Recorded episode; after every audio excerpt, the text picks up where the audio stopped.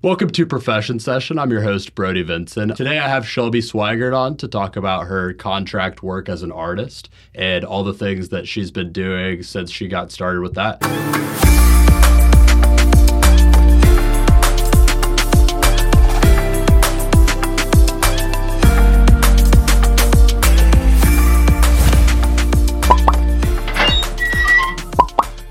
So it's funny because I actually kind of start off my story with when I was in high school, I started taking photos of my cousins and it was just like a cheap camera, nothing major, but I would show my aunts and uncles and of course they're they're babies. So they'd be like, "Oh my gosh, these are amazing." And I'm like, "Really?" So from there that kind of boosted the confidence and that's how I started my art career is just taking photos and started in photography.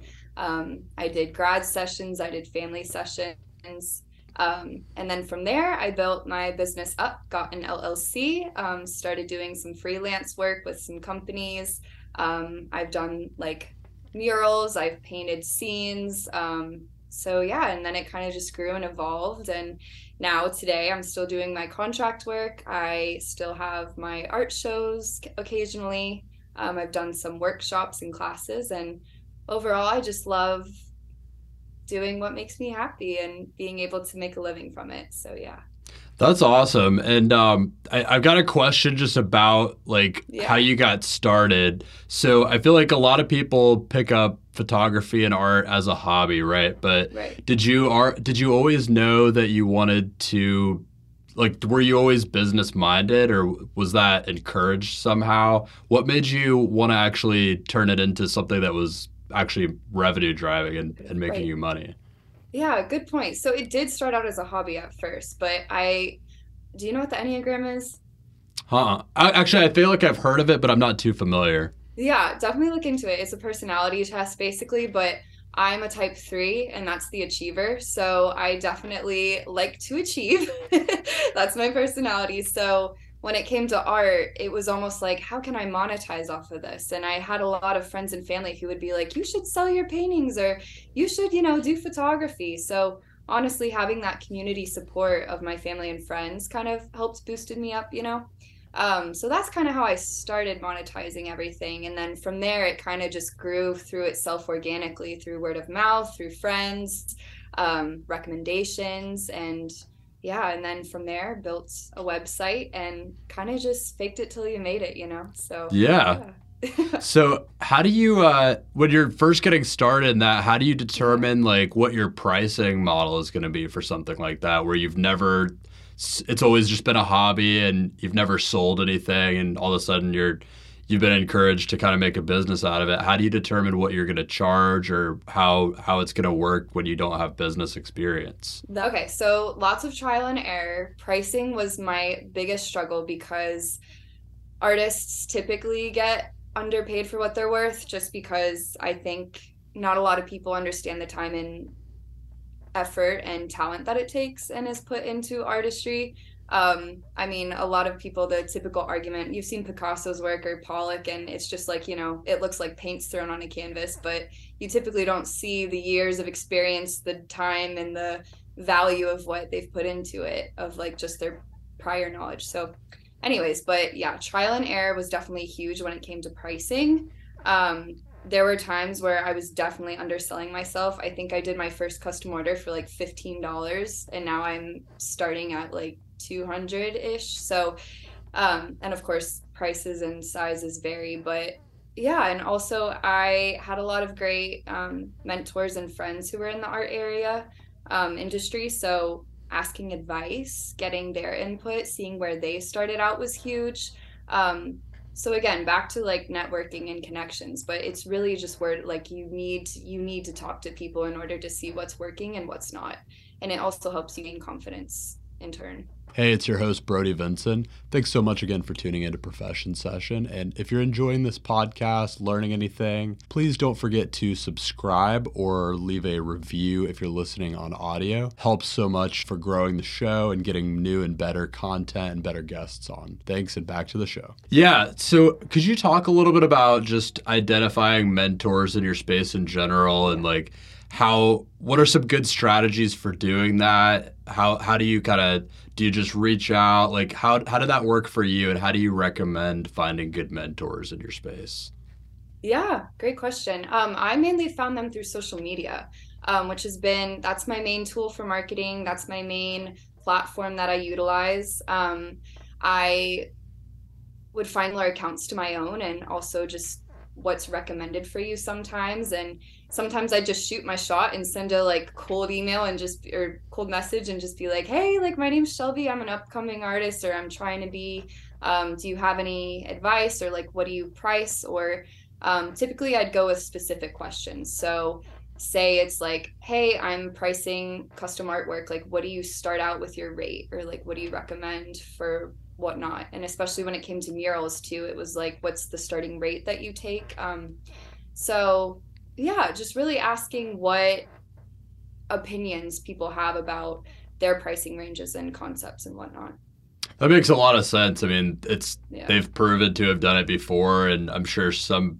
some people. I mean, you probably don't get responses from some, but others are willing to share their information yeah. And it's always a gamble. Like some you don't yeah. and you're bummed, but some you do. And it's the ones you don't even expect. And then you're like, wow. And then you're just like patting yourself on the back. Like, that's pretty cool that they messaged back. So I don't know. I say the biggest thing is shoot your shot. The worst thing that can happen is they don't reply. But um, I've definitely reached out to some mega influencers and they've even replied on the spot. So it's just pretty neat to see how a social platform can do that and connect you with people you otherwise wouldn't have met.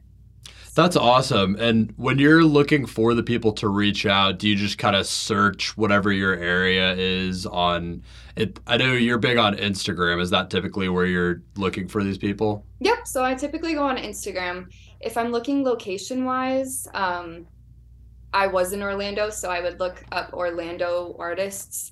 Um, sometimes even I was in the influencing realm for a little bit. So I would look up local Orlando influencers and like ask their rates about content creation and doing brand paid collaborations. So it really just, um, if you're looking specifically for which type of niche you're looking for, it helps out a lot. Very cool. So I want to talk about a few things that you covered there in the yeah. social media area. So you mentioned like doing brand work and paid collaborations. Could you talk yeah. a little bit about your experience doing that and like how that works? For sure. Um, so I think it was college when the influencer world was kind of amping up and um, I started to notice it. So I wanted to hop on it really quick. Um, and it was great for a while. I've worked with companies such as Vera Bradley, Advocare, um, Mejuri, love them. So it's just um, those companies would typically reach out to me or vice versa. Again, shooting your shot. Sometimes I just send emails and just be like, hey, I'm Shelby. I'm a content creator. Like, this is my rates. These are what this is. So, um, yeah, and that was a great time. But eventually, uh, I noticed it was taking a bit of a different turn uh, social media wise. So that's when I kind of pivoted back to my business and decided I, I really preferred the art aspect because um, influencing is a lot of networking but it's networking like socially. So it was a lot of messaging messaging and um, for me personally i love people and connections so i knew like my art was allowing me that outlet. Very cool. So you kind of moved away from that a little bit and just focused on the art. When you set out to pursue a project or you get a new order or something, what is the process? I want to talk about that a little bit. Like how do you start and and what is the creative process like?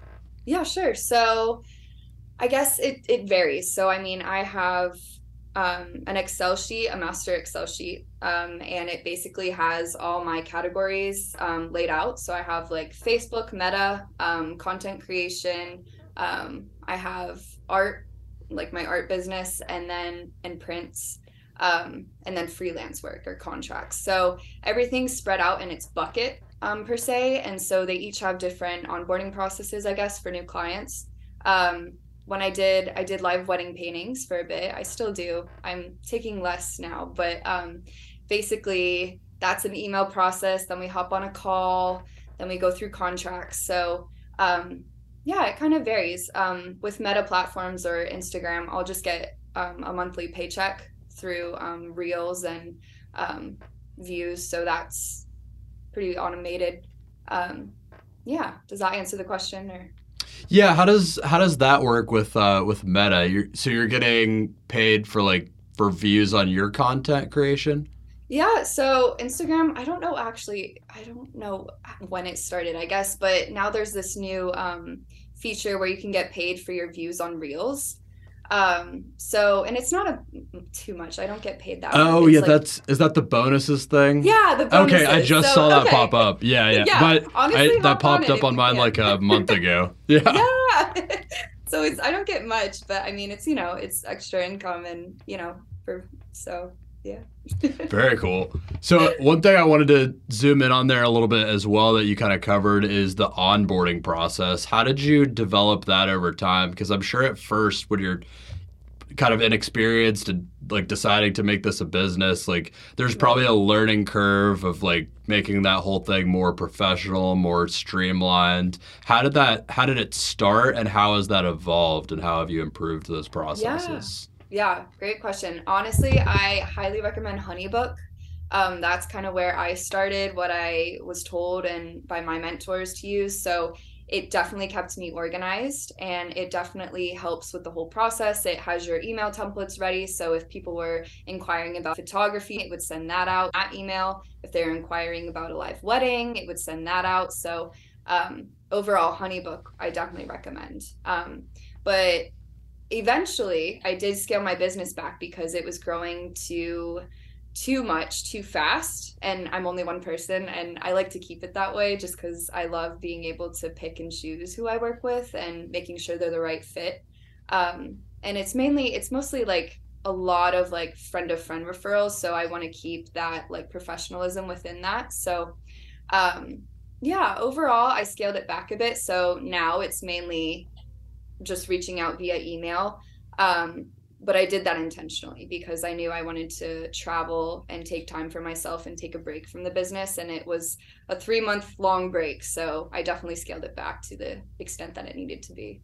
So were you experiencing like some burnout a little bit as it was growing too fast? Yeah, honestly I was and I think it's pretty important to talk about as well. I'm glad you brought that up just because a lot of people think having your own business is glamorous and great and you get to pick your free time and yada yada. And while it does allow you a lot of flexibility um, it is i mean if it's it's a one woman show here. So there was a lot of burnout i think creatively. I definitely lost some of my motivation or like my creativity and inspiration. So that's kind of there was a point where I decided I need to go do something for myself. And I always loved to travel. So in 2020, when the pandemic hit, I actually had plans to travel abroad for a bit. And um, I booked a one way ticket. I was ready to go, had my bags packed, and then the pandemic hit. So no. I know. So yeah, but very grateful and fortunate to have had my company to lean on during that time. So I just invested my time into that. And by 2022, I was like, okay, this is it. We're going to go travel again. So that's when I started pushing back the business and starting to prioritizing myself and my health and um, just more space to get inspired and be able to create again. How do you create that line when you're when you've made that decision and you know that you need to scale it back to a certain extent? What is what does that look like? Do you kind of just take a self inventory and like and decide like I'm gonna spend this many hours a week? Like, how did that look yeah. for you? Yeah, I really had to have a heart to heart to my with myself about which aspects of my business were draining me and which were fulfilling me. Um, so, for instance, with influencing, as much as it was a good chunk of income, it it also was draining me mentally.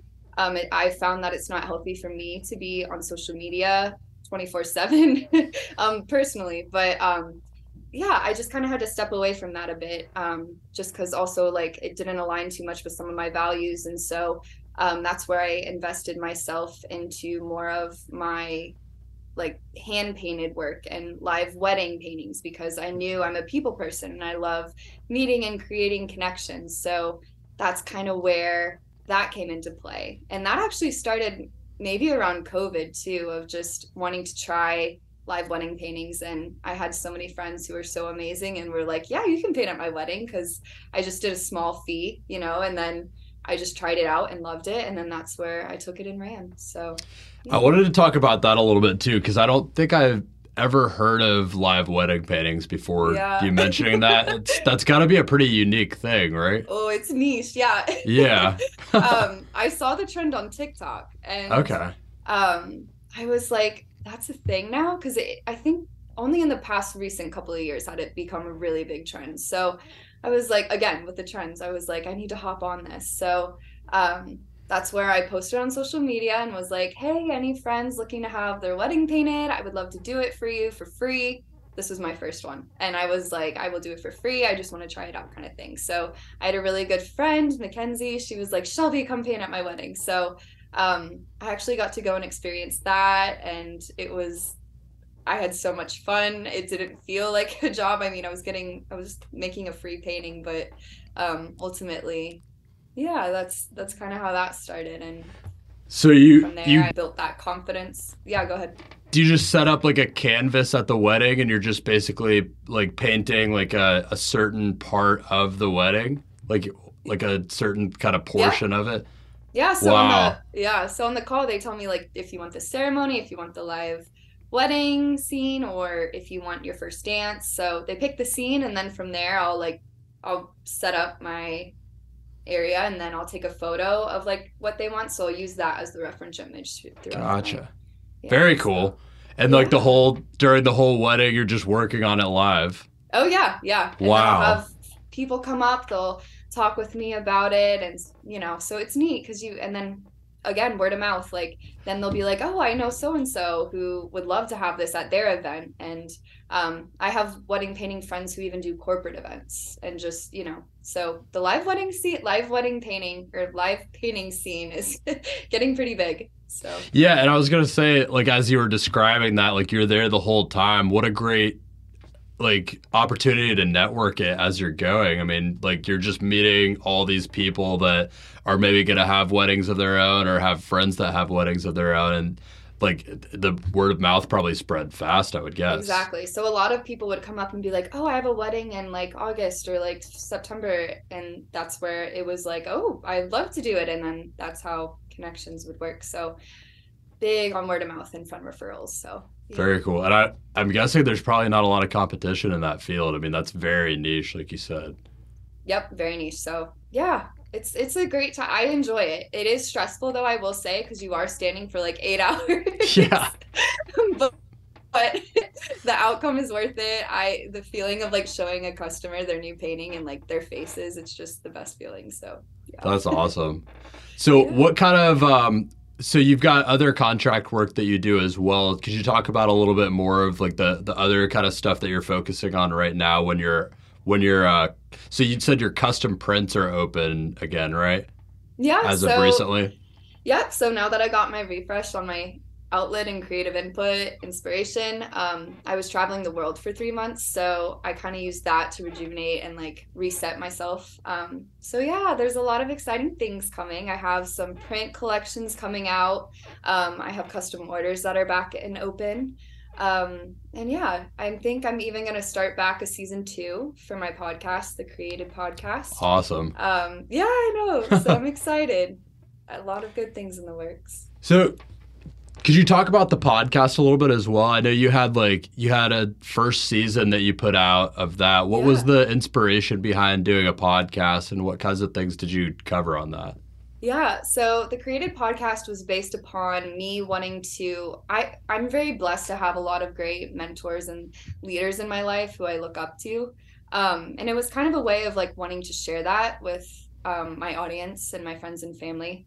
And so from there, I took um, a lot of my mentors who helped me in my art career and I brought them on. And so I would interview them and hear their stories and it it not only fills me with purpose, but I, I think it also everyone loves to tell their story. Like stories are the most important things we have.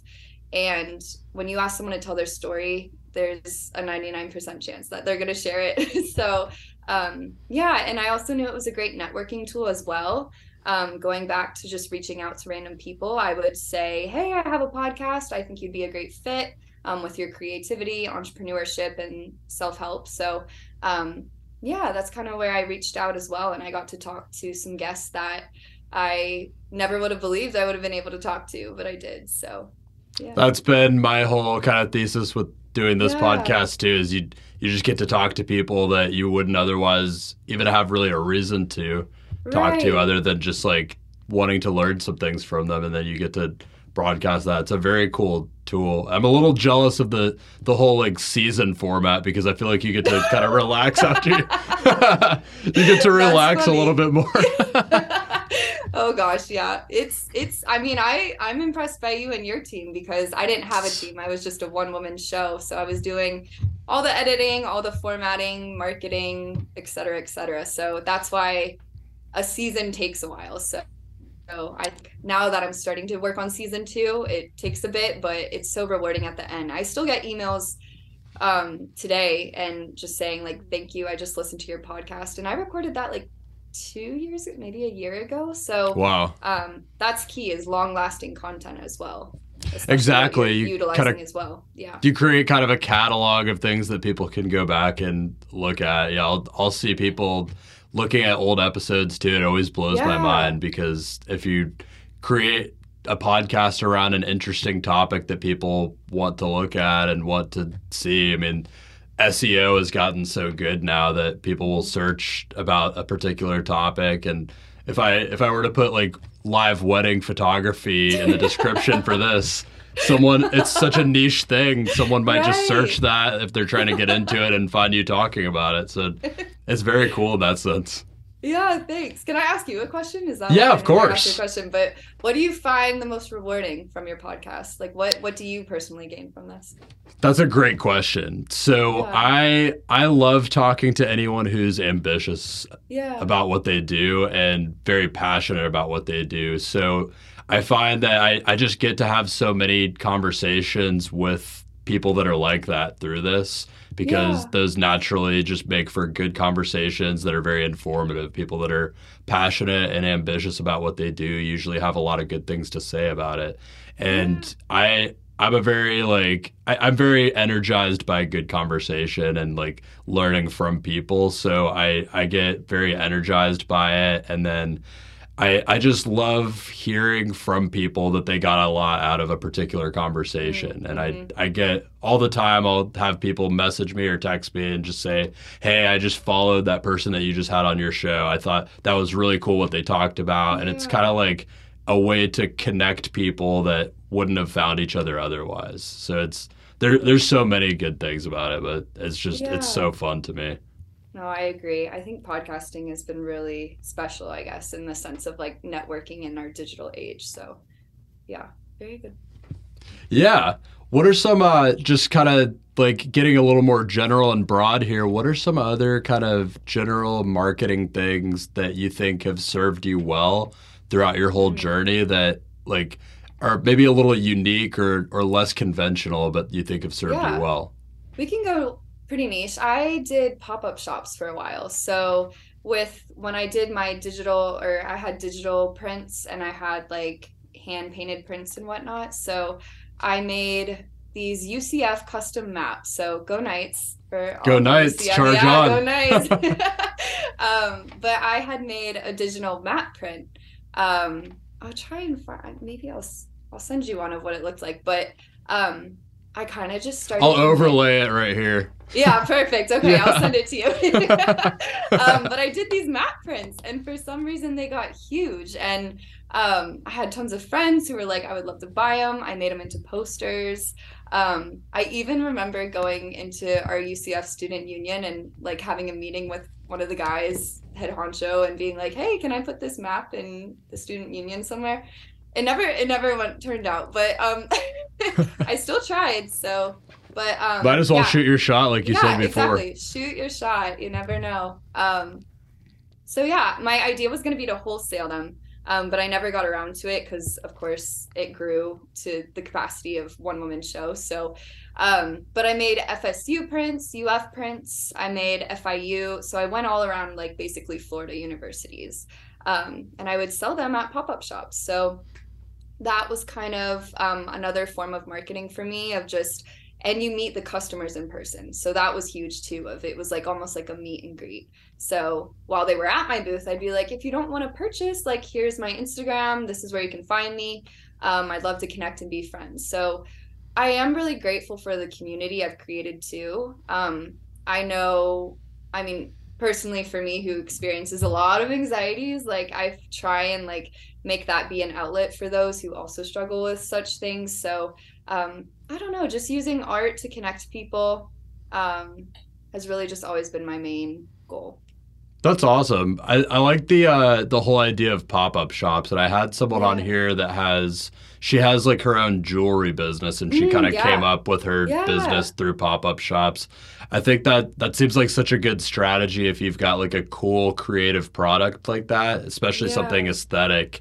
How do you find those pop up shops and how do you decide which ones make sense to go to? Because I think there's some value in just finding like trade shows, pop up shops, whatever it might be for your particular industry. Yeah, for sure. So I just Google. Um, right now I'm in Atlanta, so I've been Googling Atlanta pop up shops.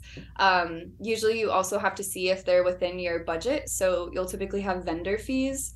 Um, so typically it's like $75 ish is like the average. So um, that's starting out. But yeah, you kind of just look, Google word of mouth again, or, um, but you also want to make sure that it fits your business and what you're going for. I remember one time um, my best friend and I started up a little small business in college and we went to this um, fair, but we didn't really do the um, the research prior to it. So it ended up being like a I don't even it was just like this very odd in the middle of nowhere vendor tent and we got zero business. I think we sold five dollars that day.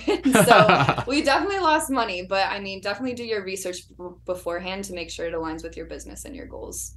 Very cool. Yeah.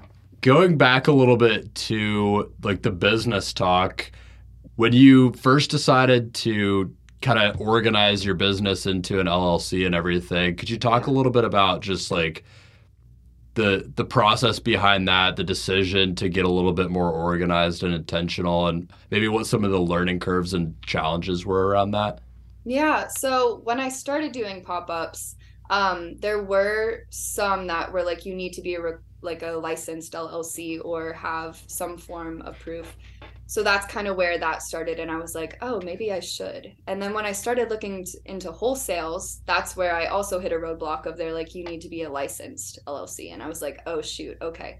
So that kind of just naturally happened for me as the next steps in my business. So um, yeah from there i also went to the bank one time and i was like hey i need this money for my business and they're like you don't have a business llc or a business account and i was like what's that so it really everything happened organically. Um, I had a lot of great mentors, but I met them later on past like I mean cuz I like to say my business started in high school, you know. So it's always been ever evolving and ever present. So yeah, mainly just knowing that once I started hitting those roadblocks of like trying to find opportunities and needing that LLC, that's where it started happening. And people don't realize how easy it is once you actually do oh, it either. It's yeah. really just a few steps. You just go on yeah. sunbiz.org, yep. just fill out a couple forms, go oh, yeah. start a bank account for it, and next thing yep. you know, you can write stuff off to have exactly. fun. yeah. it's honestly like Excel is like my new best friend. I just like, you know, input like what I need to subtract from taxes, and I'm like, this is great. Exactly. It's there's something very rewarding about just going through your bank account and saying, you're coming off of taxes. You're coming off of taxes. Hopefully, the IRS isn't listening to this. It's all. It's all legitimate. It's all legitimate. It is all. It is all. It's all legit.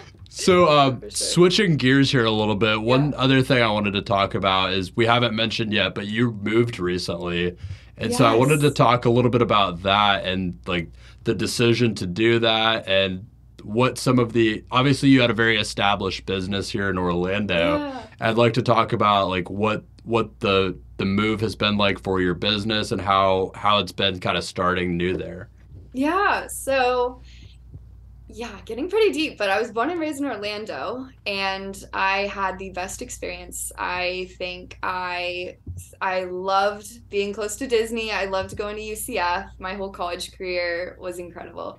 Um, but throughout my high school and college days, I was just networking in Orlando and I built this community and I loved it. Um, but there was a point where I felt like I was just staying stagnant and I was just, I wasn't being pushed anymore.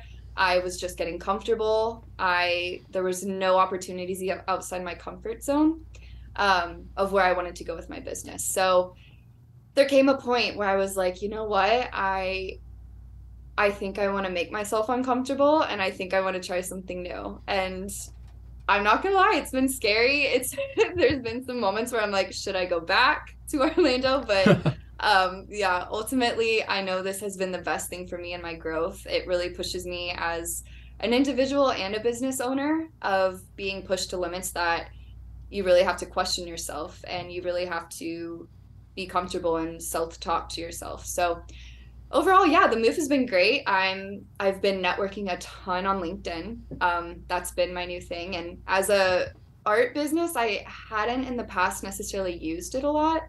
Um, so that's one thing I do wish I would have spent more time on. Um, but ultimately, yeah, LinkedIn, word of mouth. My aunt has a ton of connections here who I'm super grateful for. Um, and yeah, that's kind of what's going on. what led to uh, you kind of discovering or or uh, putting more work into LinkedIn specifically, and what are, what have been some of the strategies there that have served you well so far? Yeah, so coming to a new place, I'm like starting from ground zero. Um, like I just no clue what I'm doing, but you know, fake it till you make it. So I really, everyone kept saying, "Have you tried LinkedIn? Have you been like talking with people there?" Um, I tried Indeed, but I found that LinkedIn was the more professional and more upscale. So I started just sending any emails. I even bought premium, and I was like, just Hi, I'm Shelby. I'm new to the area. Would love to grab coffee. Would love to hear your experience. Again, storytelling is huge. People love to tell their story. So I was like, I anyone and anyone who will share their story, I'm willing to listen. And I also love listening to people and their stories, similar to, you know, why we love our podcasts. Um, so yeah, that's kind of how I've been utilizing LinkedIn. Um, again, lots of no replies, but I have lots of replies. So, you know, you take you take the wins you don't take the loses that's uh i feel like that's easier said than done. What do you think it is that you have that allows you to kind of move on from those like the no responses? Because I, I feel like a lot of people really get caught up on that. What do you think it takes to really move on through that and persevere through that? Yeah it's it's difficult i'm not gonna lie. I definitely there's times of doubt but i've built a really strong community um, of my close friends and i honestly reach out to them when i doubt myself and they boost me back up. Um, i have a lot of really good um, self-help books that talks about mental strength. Um, brene brown's a big one i love. Um, i also have you heard of the clifton gallup strength test? I haven't no. What's okay. that? You should also link that one. This this is a really big one for everyone but what is it, it again? Uh, clifton it's the Gallup Strength Test. Um, so this is what my dad preaches to me, basically, but it it basically identifies your five core strengths.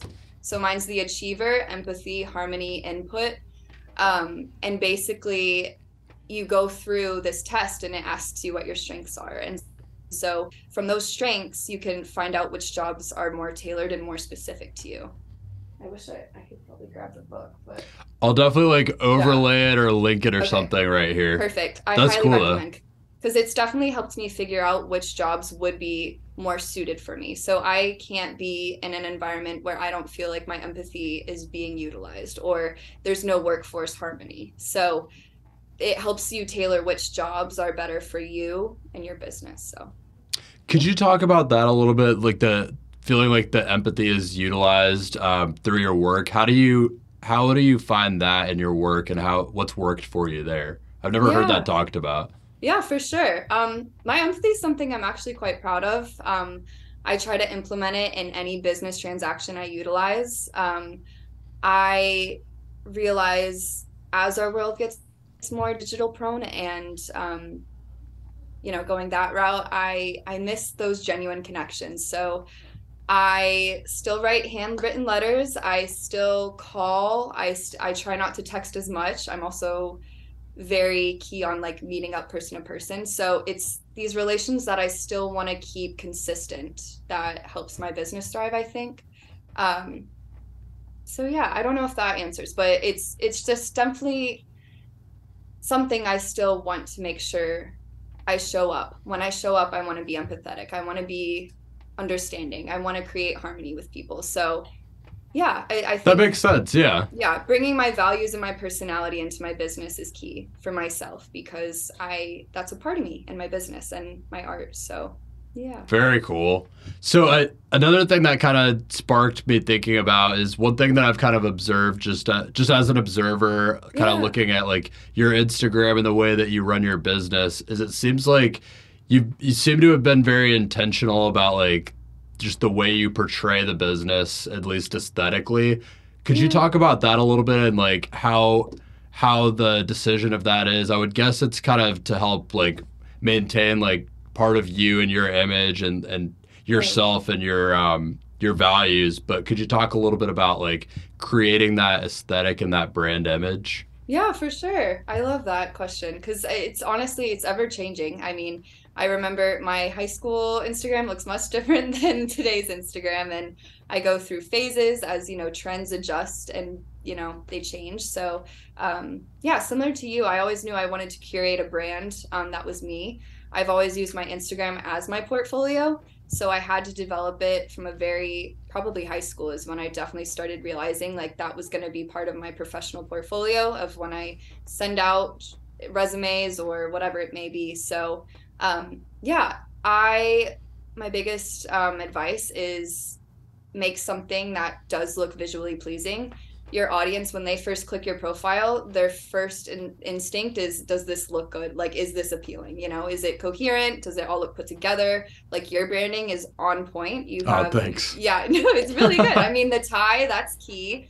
Your main element yeah yeah no I, I noticed it. I was like that's impressive. That's smart so yeah having that icon that you can identify and having that brand color and cohesiveness and the same fonts you need to utilize. So overall yeah it's it's been fun too curating a feed because it, it gets difficult at times because you're like oh i really want to post this but it doesn't match. So you have to be very conscious of what you're posting and whatnot.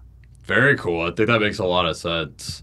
Yeah. Uh, another thing i wanted to kind of cover uh, is so you mentioned like you've done a lot of mostly contract work through your business yeah what was the um, the process like? And you had mentioned like creating and going back and forth on contracts a little bit. What was the process like figuring out how to do that and how to structure like a, a contract? Because as a business as a fellow business owner, I know that like it's all it's all based on contracts and really that just comes down to like the word the word of law of how the business is going to run and and flow is how the contracts are formed. What was that process like for you?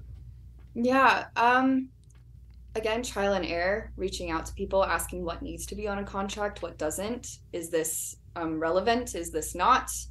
Um, and honestly, sometimes I still get scared just because I'm not a lawyer and I'm still, I don't know exactly specifically, but um, I know I have the key elements and I would be covered safely. But um, yeah, are you asking more about like the contracts I make or about like the work that I do? Uh, I guess a little bit of both, but okay. mostly just like how I guess how you even realized that you needed to have contracts in the first place. I, I don't think mm-hmm. that necessarily would be everyone's first thought uh, in creating a business, but it, I I know that it's important. I'm curious, like what fed into the decision to have contracts as part of your business, and then like how how it works when you do have those, how you've kind of streamlined that as you go. Yeah, so some businesses already they just needed a W two form. So some of that so wall crawl for instance love wall crawl i've worked with them since college yeah yeah I, yeah. I saw that a little bit i've never been there but i actually funny enough me and my business partner before we uh, got into the business that we have now yeah. We like we would kick around ideas with each other all the time Yeah. when we both were doing like other full time things at the time. We actually almost started one in Jacksonville, Oh, like based off of that idea, right when those were getting really big. And we had like a space picked out and everything. And then some other company that had done it in a few other cities beat us to it by like a few weeks. It was oh crazy. And we're like, yeah. we're like they're they've already got the place picked out they've done this in other cities they have like Yep. the presence we, we don't want to be like a small fish in a huge pond But- yeah. yeah I, that's such a cool concept what was it like working on business wall crawl too. Yeah, it's very smart. Um, no, honestly, I again got very lucky being connected. I interned at a photography studio in college, so um, from there he hooked me up with um, the owner, and she was amazing. She was she's still to this day one of my biggest mentors, and um, yeah, it's just so funny the things that happen when you're installing a photography backdrop of there's been times I'm blowing up like plastic gummy bears. There's so much that happens there that it's it's so creative and fun and you're in an environment with like-minded individuals. So, yeah. Yeah those concepts really just blew up overnight too i feel like they're they probably Oh, yeah. make such good money Oh yeah, and I mean even they just have customers show up. It's just the space that they're renting and they make their quarterly installs, so it's a very smart business model, honestly. They Lo- yeah. low overhead and just I mean, just a cool social concept. It's like it, Mhm. it markets itself too, Exactly. which is cool. Yeah, TikTok, Instagram, people are tagging them, so it's it does its own work. Yeah, really good point. So, um, cool experience there. How do you? What kind of things did you learn from there that you think like, or I guess more general question, and then I'll kind of probably go into our final couple questions here. Yeah. What are some of the things that you've learned from different positions that you've had that you think of you've brought into your career as a whole? Mm. Great Very question. general question. No, I like So it. I like it. um, I think being adaptable. I think that's been key. I wear many different hats, as you know, most people do. You as well. It's just um, you have to be quick and ready to adjust at any moment's time. Um, so I think that's been huge. Um, learning self, like self teaching myself a lot of skills and talents. There was a time um, when interning um, at the downtown orlando partnership there was an event with the mayor coming and i forget what happened but someone last minute wasn't able to make the intro video. And so i was like i'm on it. I got it. Did not know. I think this was the time i didn't know how adobe premiere pro worked but i literally stayed up till 3 4 a.m making it work and making this intro video. So overall i think that is the biggest thing i've learned. You need to be adaptable. You need to be willing to learn um, and teach yourself because sometimes there's not always going to be a mentor helping you out and walking you step by step. Um, so yeah, those are like probably some of my main things that I try and work on. That's awesome. Yeah. So I've got a couple repeat questions that I always Yeah. like to ask every guest that we talked about off air a little bit. Um, so my first one, and I guess I think I would use just you getting into this in high school, um, first getting started with all of this as the entry point for this question. But Yeah. the question is if you could go back in time and just talk to a younger Shelby as she was first getting into all of this, figuring out that, I guess, figuring out that she could make a, a career out of being involved in the art space and, and everything that you Yeah. do now. Uh, just having the wisdom and knowledge that you have now, what are a couple things you would tell her to do differently? Mm. First and foremost, I tell her to not put so much pressure on herself.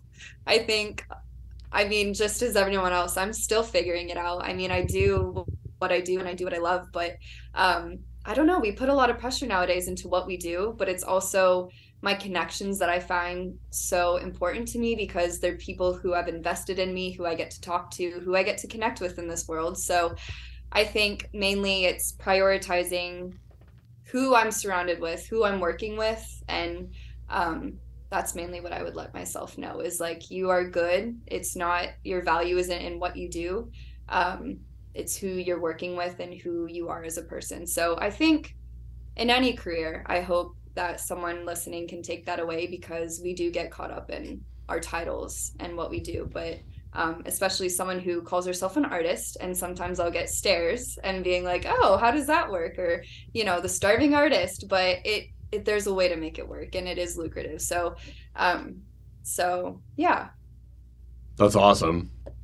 And then the other question I have for you is the show is called Profession Session. Mm-hmm. And I love talking to people about their professions because every profession is so different and you're a great example of that especially yeah. being very much entrepreneurial and having all these yeah. different things going on multiple revenue streams so one profession is very different from the last and my question to you is what does it mean to you personally to be a professional mm, to be a professional i I'm going gonna go back to the connections. It's making sure that you are respectful and yourself authentically whenever you meet someone new, because you never know where that connection will lead you. So it's always important to be on your utmost A game because there's connections that I didn't know would lead me down a path and it did. And it was an open door when I really didn't know. And if I wasn't respectful and myself and being honest, I wouldn't have gotten that. So yeah, overall, I think that's what it means to be a professional just showing up as yourself and being authentic and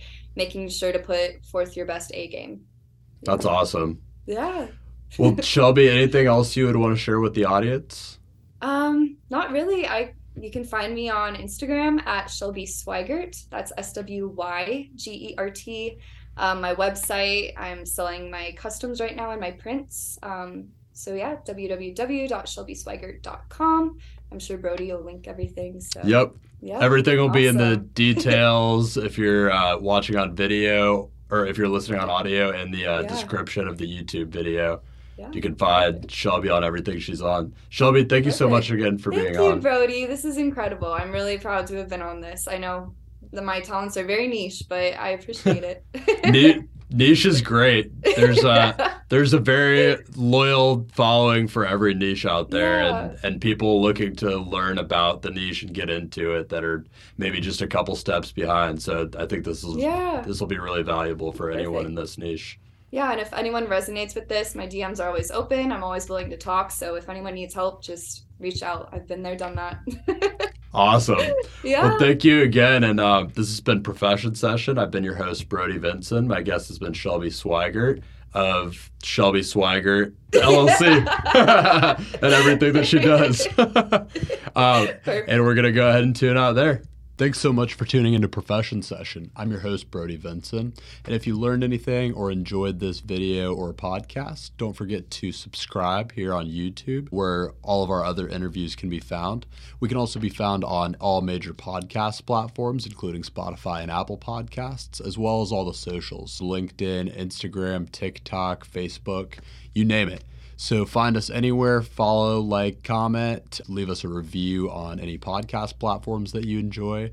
And if you know anyone that you think would be a great fit to be on the show, get in contact with me anywhere and just let me know, and they could be the next to tell their story here on Profession Session.